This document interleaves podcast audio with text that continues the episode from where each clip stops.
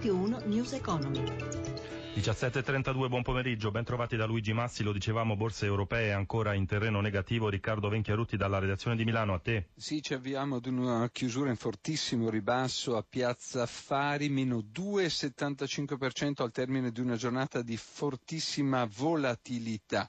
Eh, nel resto d'Europa Londra cede lo 0,88, Francoforte lo 0,83, Parigi l'1,50, oltreoceano il Dow Jones lascia lo 0,19, il Nasdaq sale dello 0,07%, a Piazza Affari male l'intero comparto bancario con Banco Popolare, Ubi Banca, Popolare Milano che cedono oltre l'8%, lo spread è a 145 punti base, il prezzo del petrolio VTI americano sotto i 30 dollari al, al barile, il cambio euro-dollaro è a quota 1,13. Da Milano è tutto, linea Roma. Grazie Venchiarutti, restiamo in tema di mercati finanziari, lo spread tra BTP italiani e Bund tedeschi l'abbiamo sentito che è un po' il termometro della sostenibilità del nostro debito, si è apprezzato di 40 punti in un mese e all'orizzonte tornano a questo punto i timori che avevano fatto traballare la nostra economia e stabilità finanziaria cinque anni fa. Sentiamo Anna Trebbi. Lo spread si fece conoscere agli italiani nel 2011, quando dai 173 punti di gennaio passò ai 528 di dicembre, facendo scoppiare la crisi del debito con il rischio di declassamento del rating, la crisi del governo, la dura cura anticrisi imposta dall'Europa. Anche se i dati non sono così drammatici, la paura di oggi ricorda quella di cinque anni fa, anche se a sostenere il debito contribuisce il quantitative easing della BCE, cioè l'acquisto massiccio di titoli di Stato. Ma i mercati sono difficili diffidenti e vendono, preferendo ai mercati periferici come l'Italia, porti più sicuri come la Germania e gli Stati Uniti. A farne le spese, da noi come altrove, le banche,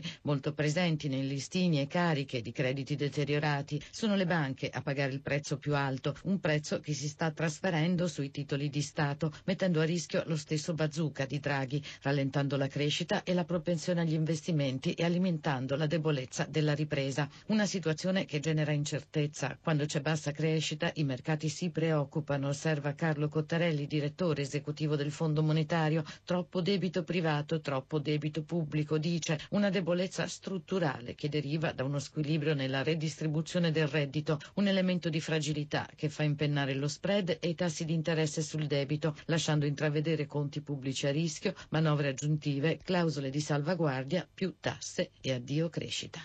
Cambiamo argomento, è in corso un drammatico sgretolamento dell'Europa a cui bisogna rispondere rilanciando un'unione basata sul lavoro e sulla solidarietà. E questa è l'opinione di Anna Maria Furlan, leader della CISL, che ha ricevuto oggi a Roma il premio Donna e Lavoro. Massimo Giacomini l'ha intervistata. Abbiamo conquistato tanti diritti in questi anni, tanti riconoscimenti della dignità del lavoro della donna, molta strada però è ancora da fare. Oggi sono usciti i dati OXE, più di 40 milioni di disoccupati, non si muovono i dati, soprattutto i giovani, in particolare in Italia, e le donne. Abbiamo bisogno di rimettere al centro l'economia reale, quella che si basa sul lavoro. E poi c'è la questione delle contrattazioni. Noi abbiamo offerto a tutte le controparti una nostra nostra ipotesi di innovazione. L'abbiamo realizzata unitariamente come CGL, CISE e WIL e chiamiamo tutte le controparti a partire da Confindustria a sedersi al tavolo se hanno altre proposte metterle sul tavolo. Quindi la stagione del rinnovo dei contratti sta andando avanti sta andando avanti con contratti davvero significativi deve essere completata ovviamente con i contratti scaduti da rinnovare. Parlo anche ovviamente del contratto pubblico. Domani Consiglio dei Ministri, il dossier banche, che cosa vi aspettate? Il risparmio deve riscoprire nel nostro Paese il ruolo importante che la nostra Costituzione gli affida a sostegno dell'impresa, del lavoro e della famiglia. In questi anni questo bene si è disperso.